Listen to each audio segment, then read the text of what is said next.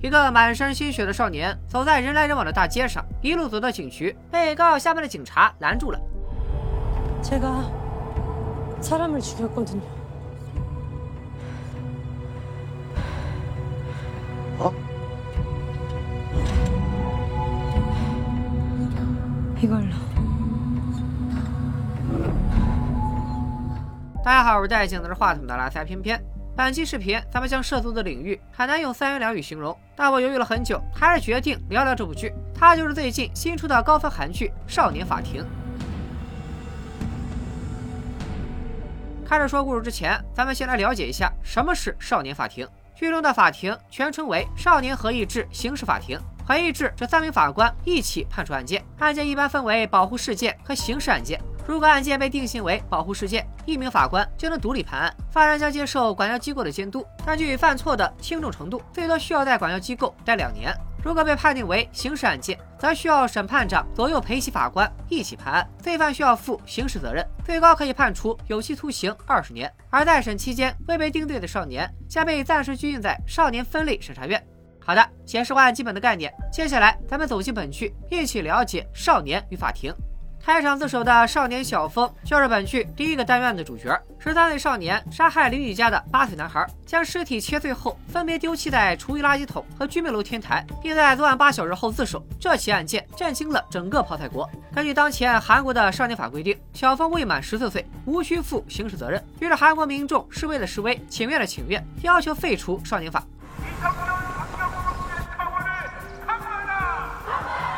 而咱们的大女主法官秀姐从其他地方法院来到了沿河少年法庭担任右陪席，要负责的第一起案子就是这个棘手的八岁男童受害案。上班第一天，时间紧，任务重，工作狂秀姐刚想查阅案件资料，同事却非让她参加少年法庭的传统活动和重获新生的孩子们聚餐。秀姐本来一万个不情愿，可架不住她的新同事左陪席车法官好言相劝。车法官是沿河少年法庭的老员工，平时最喜欢和孩子们交流感情，几个半大孩子也愿意和他分享近况。一桌人有说有笑，只有秀姐一脸冷漠地看着手表。吃完饭，隔壁有个大婶丢了钱包，又偷听到了这桌人的谈话，想起上厕所时这桌的胖妹撞了他一下，现在认定就是胖妹偷了自己钱包。胖妹哭着喊着不承认，搞得车法官也有些犹豫，不知道该不该相信他。只有秀姐仿佛看透了一切。경찰부르죠시간낭비같은데 판사님시설에서나온지몇시간안된아이에요그니까 몇시간밖에안됐는데在一片鸡飞狗跳中，这集小插曲以服务员在角落里找到钱包结束。这么一看，难道是秀姐戴着有色眼镜误会胖妹了吗？并不是，因为她的衣兜里确实有赃物。从一开始，秀姐就看到胖妹上完厕所回来，手伸进了一桌客人的背包里。秀姐本来是想和胖妹私聊解决的，刚好被大婶打断了。이래서내가니들을혐오하는거야 갱생이 안 돼서. 就这样，刚放出来才几小时的胖妹，又得重回管教机构。秀姐借此劝车法官别再相信孩子的话，十句有五句都在撒谎。吃完这顿饭，少年法庭的同仁们算是了解了秀姐的为人，觉得她在上一家法院总是给保护事件中的少年犯判最重的十号处罚，在当地违法乱纪的少年里，简直就是活着的阎罗王。 保安罗秀姐很快投入到工作中，彻夜研究男童受害案的资料，认真准备着第一次单独提审。一审开庭，小凤丝毫不知悔过，满不在乎地叙述着杀人经过。她表示自己患有思觉失调症，这种精神疾病会让人产生严重的幻听。案发之前，小凤陷入焦躁，极度想施暴，偏偏邻居家的八岁男孩非要在这个节骨眼找他借手机给妈妈打电话。小峰便假装手机没电了，让男孩跟他回家等充电。本来到家以后，小峰的幻听已经消失，打算放男孩一马。可男孩吵着闹着要和大哥哥一起玩，小峰越听越烦，情绪一时间无法自控。最后，他提议和男孩一起玩捉迷藏，只要对方被他发现，小峰就动手。 제웃긴거하나알려드릴까요아그때그때걔어디숨어있었게요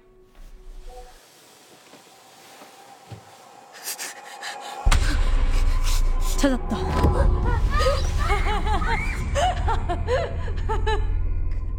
아, 진짜 그 표정을 봤어야 됐는데. 아. 杀了人还能笑出声，果然和疯了没两样。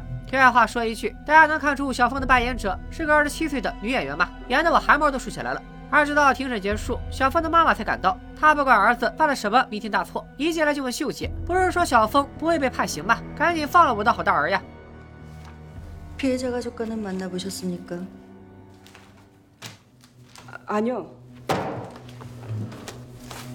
사과부터하세요另一边，受害者男孩的妈妈也在等待秀姐。 他不懂为什么自己的孩子才八岁就要遭遇这种不幸，为什么罪犯得不到应有的惩罚？男孩妈妈知道法官不能收礼，就做了儿子最喜欢的小菜，希望秀姐能体会他的心情。秀姐也不是没有感情的怪物，她收下了这份带着母爱的礼物，把男孩的照片放在眼前继续调查。这一次，她有了非常重要的收获。二审开始小峰还是主张自己有思觉失调症再动机就是单纯犯病了。自首原因也很简单他清楚自己未满十四不用服刑。接着他直接甩出精神病诊断证明。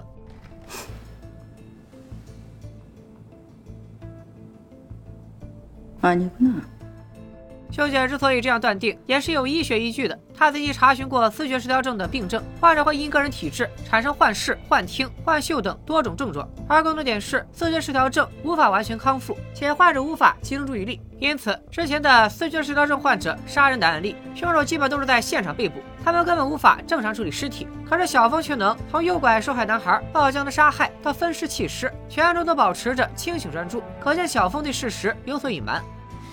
이 사건에 숨겨진 제3의 인물 핸드폰 좀 잠깐만 빌려주면 안 돼요? 엄마한테 전화하게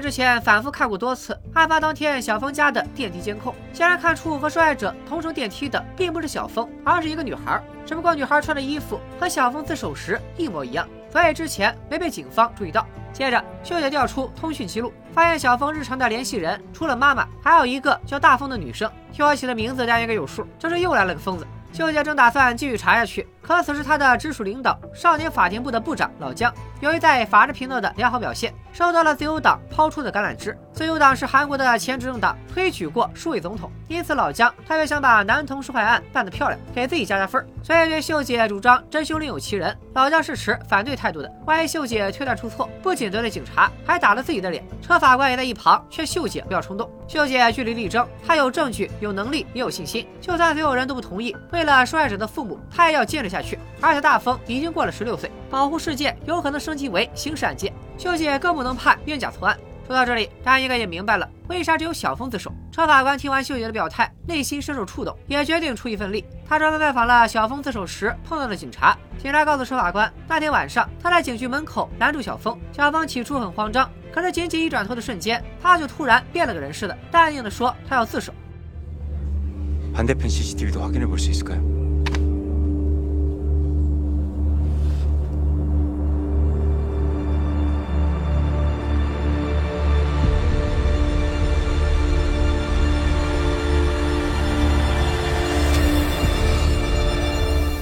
法官比秀姐有优势的一点在于，她更了解沿河当地的情况，和孩子们的关系也更亲近。他知道大风和胖妹曾是一所女高的同学，于是好说歹说，从胖妹口中打听到了大风常去的网吧，连忙通知秀姐，两人分头行动。车法官去大风家门口蹲人，秀姐则去网吧看看。功夫不负有心人，秀姐如愿在网吧找到了大风。大风当时就慌了，只见他甩开秀姐，拔腿就跑，秀姐也百米冲刺，奋起直追。就这样，秀姐追着大风一路跑到了无人的小巷。好在天有绝人之路，前方大门锁死，大风跑不了了。咱们就是说十几岁的孩子演技真不输专业演员。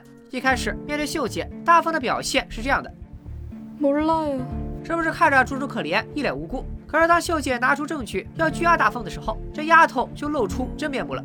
你个贼给我来打打赢他吃馒头重新完成有休息。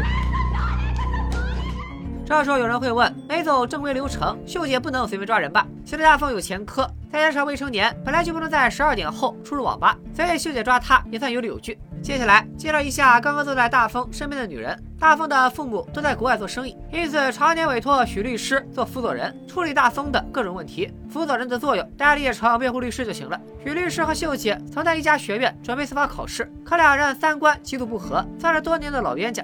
许律师见客户的孩子被抓走，指责秀姐不顾大方还是未成年，晚上抓人影响孩子睡觉长身体。秀姐立刻回怼：“现在有个八岁的男孩没命了，他少睡几个小时能死吗？”这一晚，秀姐虽然疲惫，但成果颇丰。只不过抓大风这次行动是背着老姜干的。老姜听到之后大发雷霆：“南都受害案，全国上下都在关注，出一点差错，法院能被唾沫星子淹了。”秀姐没觉得自己不对，这些少年无视法律，公然愚弄警察和法官等公职人员。如果真的放过大风，就会有越来越多的无知青少年犯下大错。보여줘야죠법이란게얼마나무서운지가르쳐야죠사람을해하면어떤대가가따르는지 지새끼아깝다고부모가감싸고돈다면국가가법원이제대로나서야죠그러라고우리모아놓은거아닙니까말씀해주십시오제가뭘잘못했습니까기록을던지시고그렇게분기탱체하실만큼老梁被怼得哑口无言，只好任凭秀姐继续查下去。其实从这里可以看出，老姜并非绝对的反派，手下以理服人，他也能接受。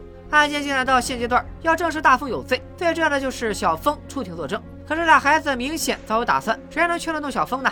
车法官自告奋勇去和小峰的妈妈好好谈谈。对方一听凶手另有其人，还以为出庭作证能帮儿子完全脱罪，忙不迭的答应车法官，一定让儿子开口指认大风。大风和小峰在海外社交软件上相识，属于是病友之间，经常探讨病情。从之前二人交流如何虐猫来看，他们虐待猫就是在为将来害人做准备。难道说这起案子不是冲动犯罪，而是早有预谋？不等秀姐理清思路，大凤的辅佐人许律师突然作妖，他故意拉上秀姐之前处罚过的孩子家长，一起向媒体爆料，秀姐是出了名的母老虎，竟然屈打成招。前两年还在没有传票的情况下强行带走一名未成年，简直太可怕了。秀姐一夜之间成了众矢之的，不仅少年法庭，整个法院都被负面舆论攻击。部长老姜也拗不过上头的意思，只能暂时撤掉秀姐，让车法官主审案件。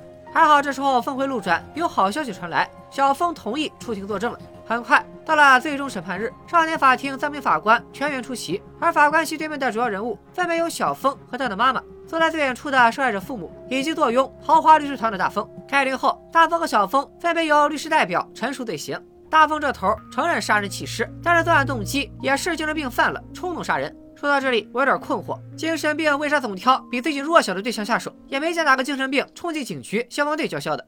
小峰这头承认协助犯罪，不过主张事先并不知道大风要杀人，还以为对方是在开玩笑，同样也不承认蓄意谋杀。但车法官却从二人的聊天记录中得知，当年大风把男孩带到小峰家之前，两人曾联络过一次。小峰问了大风两句话：“那孩子还活着吗？你确认不会被拍到吗？”由此，车法官断定大风故意诱拐被害人到案发现场，有极大可能性是蓄意谋杀。可就算法官调查详实，许律师也不是吃素的，他请来大风的主治医生，证明大风有抑郁症、躁郁症以及持续性被害妄想症。比如大风在学校时，有个同学不小心撞了他一下。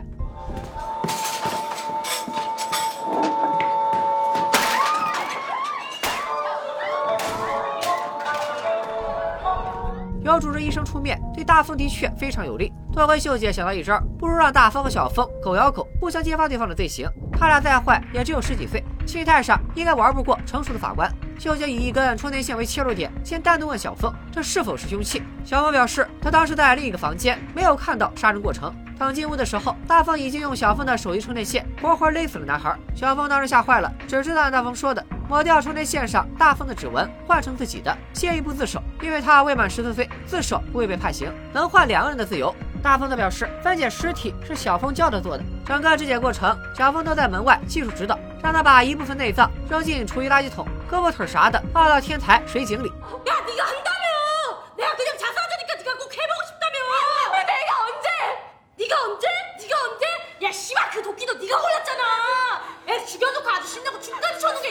미친 씨발! 내가 언제 그랬어? 저렇게 독일에 찍어놓고 비 나오니까 그 위에서 춤추고 아주 개 지랄 진상을 떨었어요! 닥쳐 이 개새끼야! 씨발 너 죽여버린다! 제발 그만!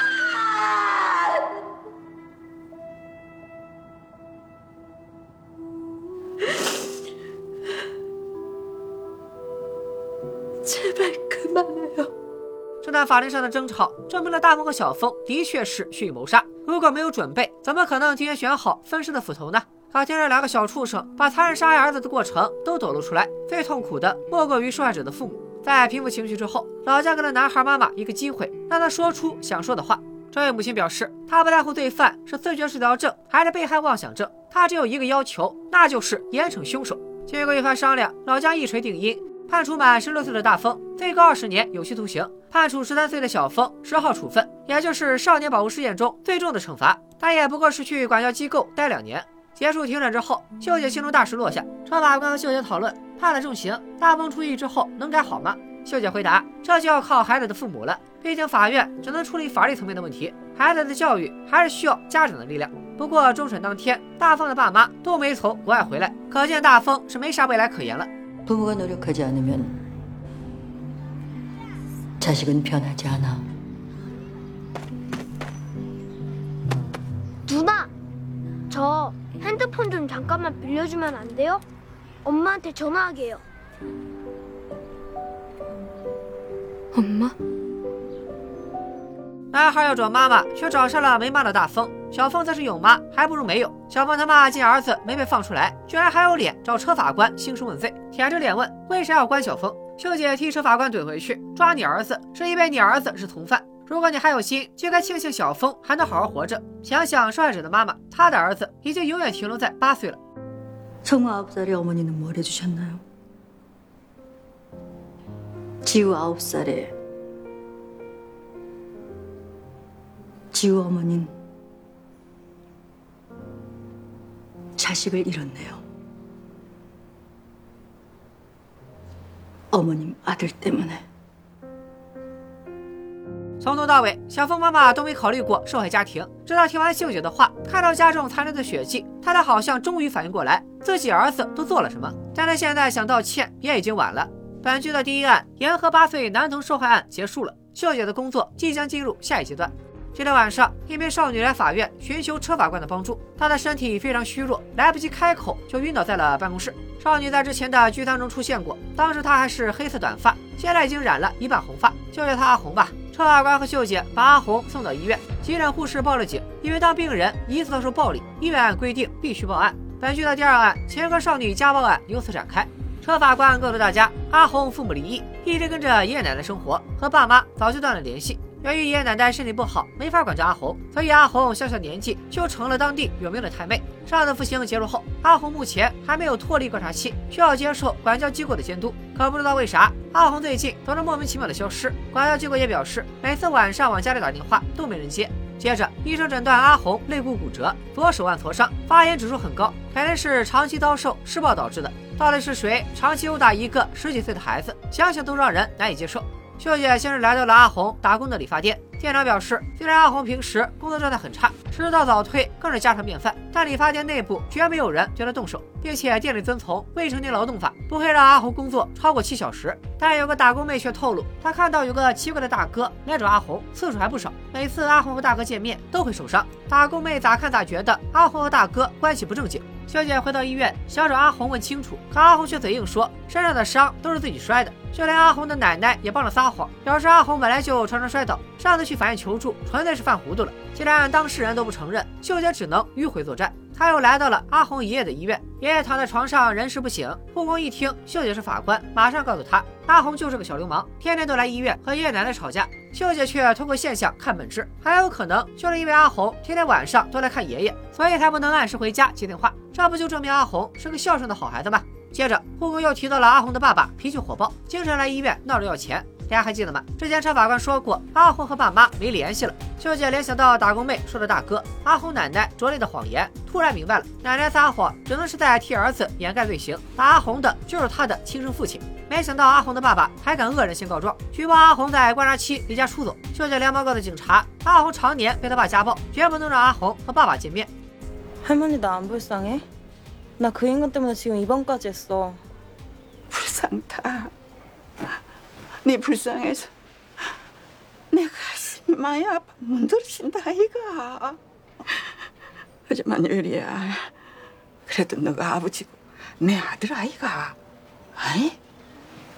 유리야, 너가 아버지 좀만 더 봐주면 안 되겠나? 응? 本次的家暴属于少年保护事件，由秀姐独自负责。车法官得知阿红的遭遇，认为秀姐应该劝阿红报警，并尽可能给孩子提供保护。可秀姐却想以阿红在观察期不配合监管为由，再次把他关起来。这下好脾气的车法官也发火了，他不明白秀姐为啥总是如此刻薄，歧视犯过错的孩子。两人之间的争吵一触即发。正好医院打来电话，护士发现阿红偷偷出院了，孩子的安全重要，秀姐和车法官只能暂时熄火，分头寻找阿红。与此同时，阿红想去混混朋友家借住几天，结果朋友也不靠谱，叫了一堆人把阿红暴打一顿，还抢走了他唯一一点积蓄。当车法官找到阿红的时候，他又是遍体鳞伤。车法官劝阿红报警，之后阿红可以在收容所得到保护，不再受爸爸的威胁。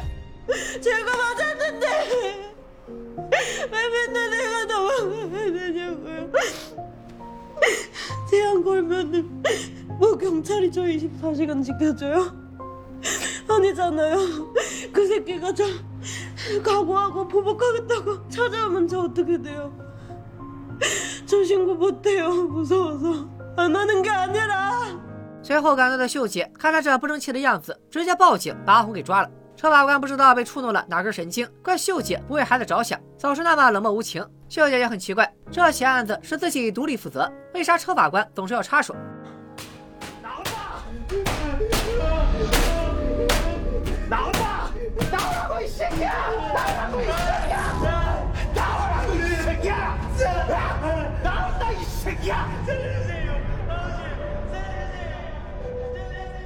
或许是因为车法官也有过相似的经历，他比谁都懂遭遇过家暴的孩子。一辈子都会活在暴力的阴影中，没人会在乎他们的过往，没人会在乎他们为什么走上歧途。车法官之所以选择当法官，就是为了给那些因为家庭暴力走投无路的青少年一次重生的机会。车法官的话会改变秀姐的想法吗？让我们一起快进到开庭当天。阿红的老爸一脸嚣张：“我管教自己的女儿，法院凭啥多管闲事？”秀姐二话不说，在屏幕上放出了阿红伤口的特写照片。什么爹教训女儿，能把孩子打成这样？看到坐在原告席上瑟瑟发抖的阿红，车法官突然懂了秀姐的良苦用心。他说：“阿红并不是为了惩罚孩子，而是争取时间和机会与阿红沟通，让他有勇气在法庭上指认父亲。”피해자는집을지키고가해자벌받는거 그거 보여준다고. 내가 见阿红的老爸还想狡辩，秀姐先是拿出阿红的自述书，里面详细写了爸爸用棒球棍打他、用脚踹他的过程。警察也拿出调查时收到的录音。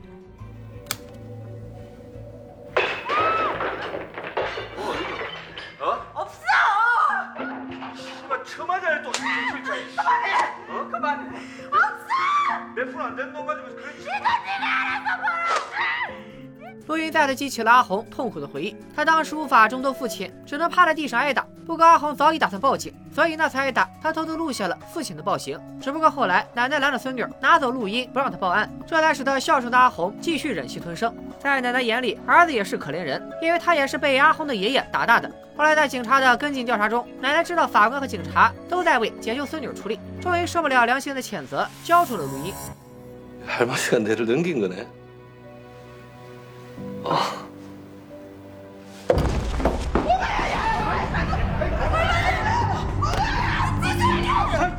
谁能想到罪犯会当庭发疯？多亏是法官冲上去制服了这个畜生，还没造成更严重的后果。本案在秀姐的宣判中结束，阿红爸爸得到了应有的惩罚，禁止接近和联络家庭成员，并迁出家庭住所一年。如违反命令，将移交检方再接受刑事审判。秀姐完成了对阿红的承诺，她真的把施暴者赶出了家门。 장하다. 버텨내느라. 저 판사님 싫어요. 제가 판사님 얼마나 욕했는데. 저한테 왜 그래요, 진짜. 저한테 왜 그래요, 진짜.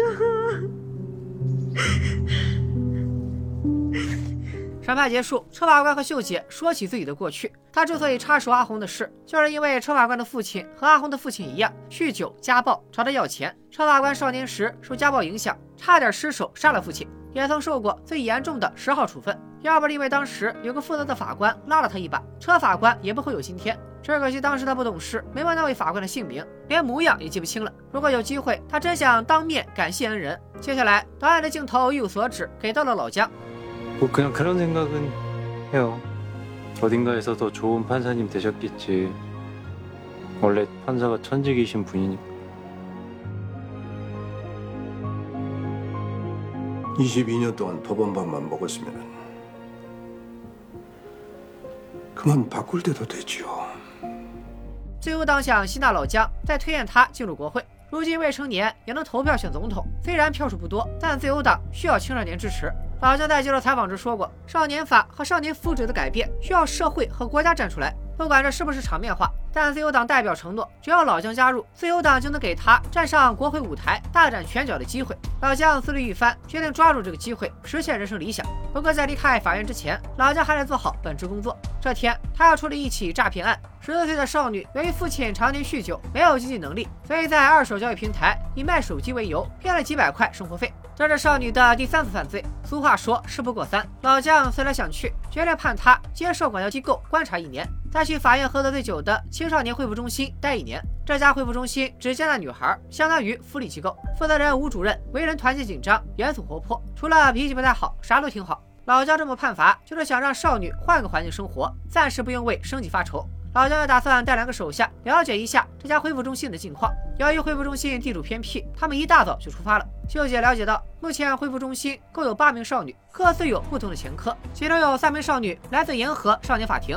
另外，吴主任的两个女儿也住在这里。然而，一行人刚到恢复中心，少年法庭就接到了检举电话，举报这家恢复中心虐待少女，并挪用政府补贴的捐助金。工作人员赶紧联络了车法官，由此开始了本剧的第三个案子——青少年恢复中心委托案。视频篇幅有限，咱们这期就先只讲两个案子：恢复中心到底有没有虐待少女，又是否挪用了政府的捐助金？咱们放到下期代表。少年法庭算是近期难得的韩剧佳作。目前韩国有三千三百名法官，处理少年犯罪案件的仅有二十名，而这二十名法官每年要面对三万多个孩子。由于检察官不参与对未成年的指控，因此少年犯的判决结果全部由法官定夺。而与成年人犯案不同，即便案件处理结束，少年法庭的法官也要对犯罪的未成年持续追踪，因为犯错的少年仍有重回社会的机会，所以法官还要起到监督作用。秀姐对少年犯就一个态度：厌恶。然而如此讨厌，她还是坚持每天面对他们。车法官曾对秀姐提问：“少年法庭又苦又累，责任重大，处处踩雷。以后就算转行当律师，在少年法庭当法官的经历，对事业也没有什么帮助。秀姐为啥要坚持选择少年法庭呢？”在本剧的前半部分，秀姐没有正面回答，她是希望稍微消解一些被害人的难过，让犯罪的少年多少知道悔改。不知道大家是否和主角有同样的感受？少年犯罪比起成人犯罪更加可悲可叹。既有第一案中的两个天生恶魔，也有一些孩子像阿红一样，受家长和环境影响走上了歧途。本剧第一案的原型是仁川小学女童碎尸案。十七岁的少女金某辍学在家，迷上了一款角色扮演游戏。她迷恋在游戏中和网友交流，并执行各种大尺度的任务。直到后来有一次，金某接到了一个难度极大的任务，游戏中的网友要求他杀害一名儿童，然后将儿童身上的器官送给该网友。没错，游戏的任务要在现实里完成。金某的父母工作繁忙，从小对金某疏于陪伴，造成金某很难融入外面的世界。因此，他很珍惜这个布置任务的网友。为了讨好网友，金某又骗了一个小女孩，用数据线勒死了她，只用菜刀分尸，再把女孩的手指送给网友。所谓的游戏任务，就这样断送了一个小女孩的生命。金某由此被判处二十年有期徒刑。而这是金某犯案的幕后网友，十八岁的女生朴某，却利用家庭背景请了强大的律师团。案发时，朴某已经满十八岁，却靠着律师施压和精神病诊断书，只被判处了十三年有期徒刑。不敢不信，真相就是比剧情更令人窒息。至于秀姐能否妥善处理青少年恢复中心委托案，接下来她和车法官还将面临怎样的挑战？秀姐身上到底有什么不为人知的秘密，让她坚定不移地选择没有前途的少年法庭？我将尽快干出少年法庭的第二期。此外，青少年违法犯罪的话题比较敏感，也不知道这期视频会不会被限流，恳请各位帮忙转发分享一下。我觉得这种新人题材的影视作品还是有很大的探讨价值的，也欢迎大家在评论区理性讨论，各抒己见。下期再见，拜了个拜。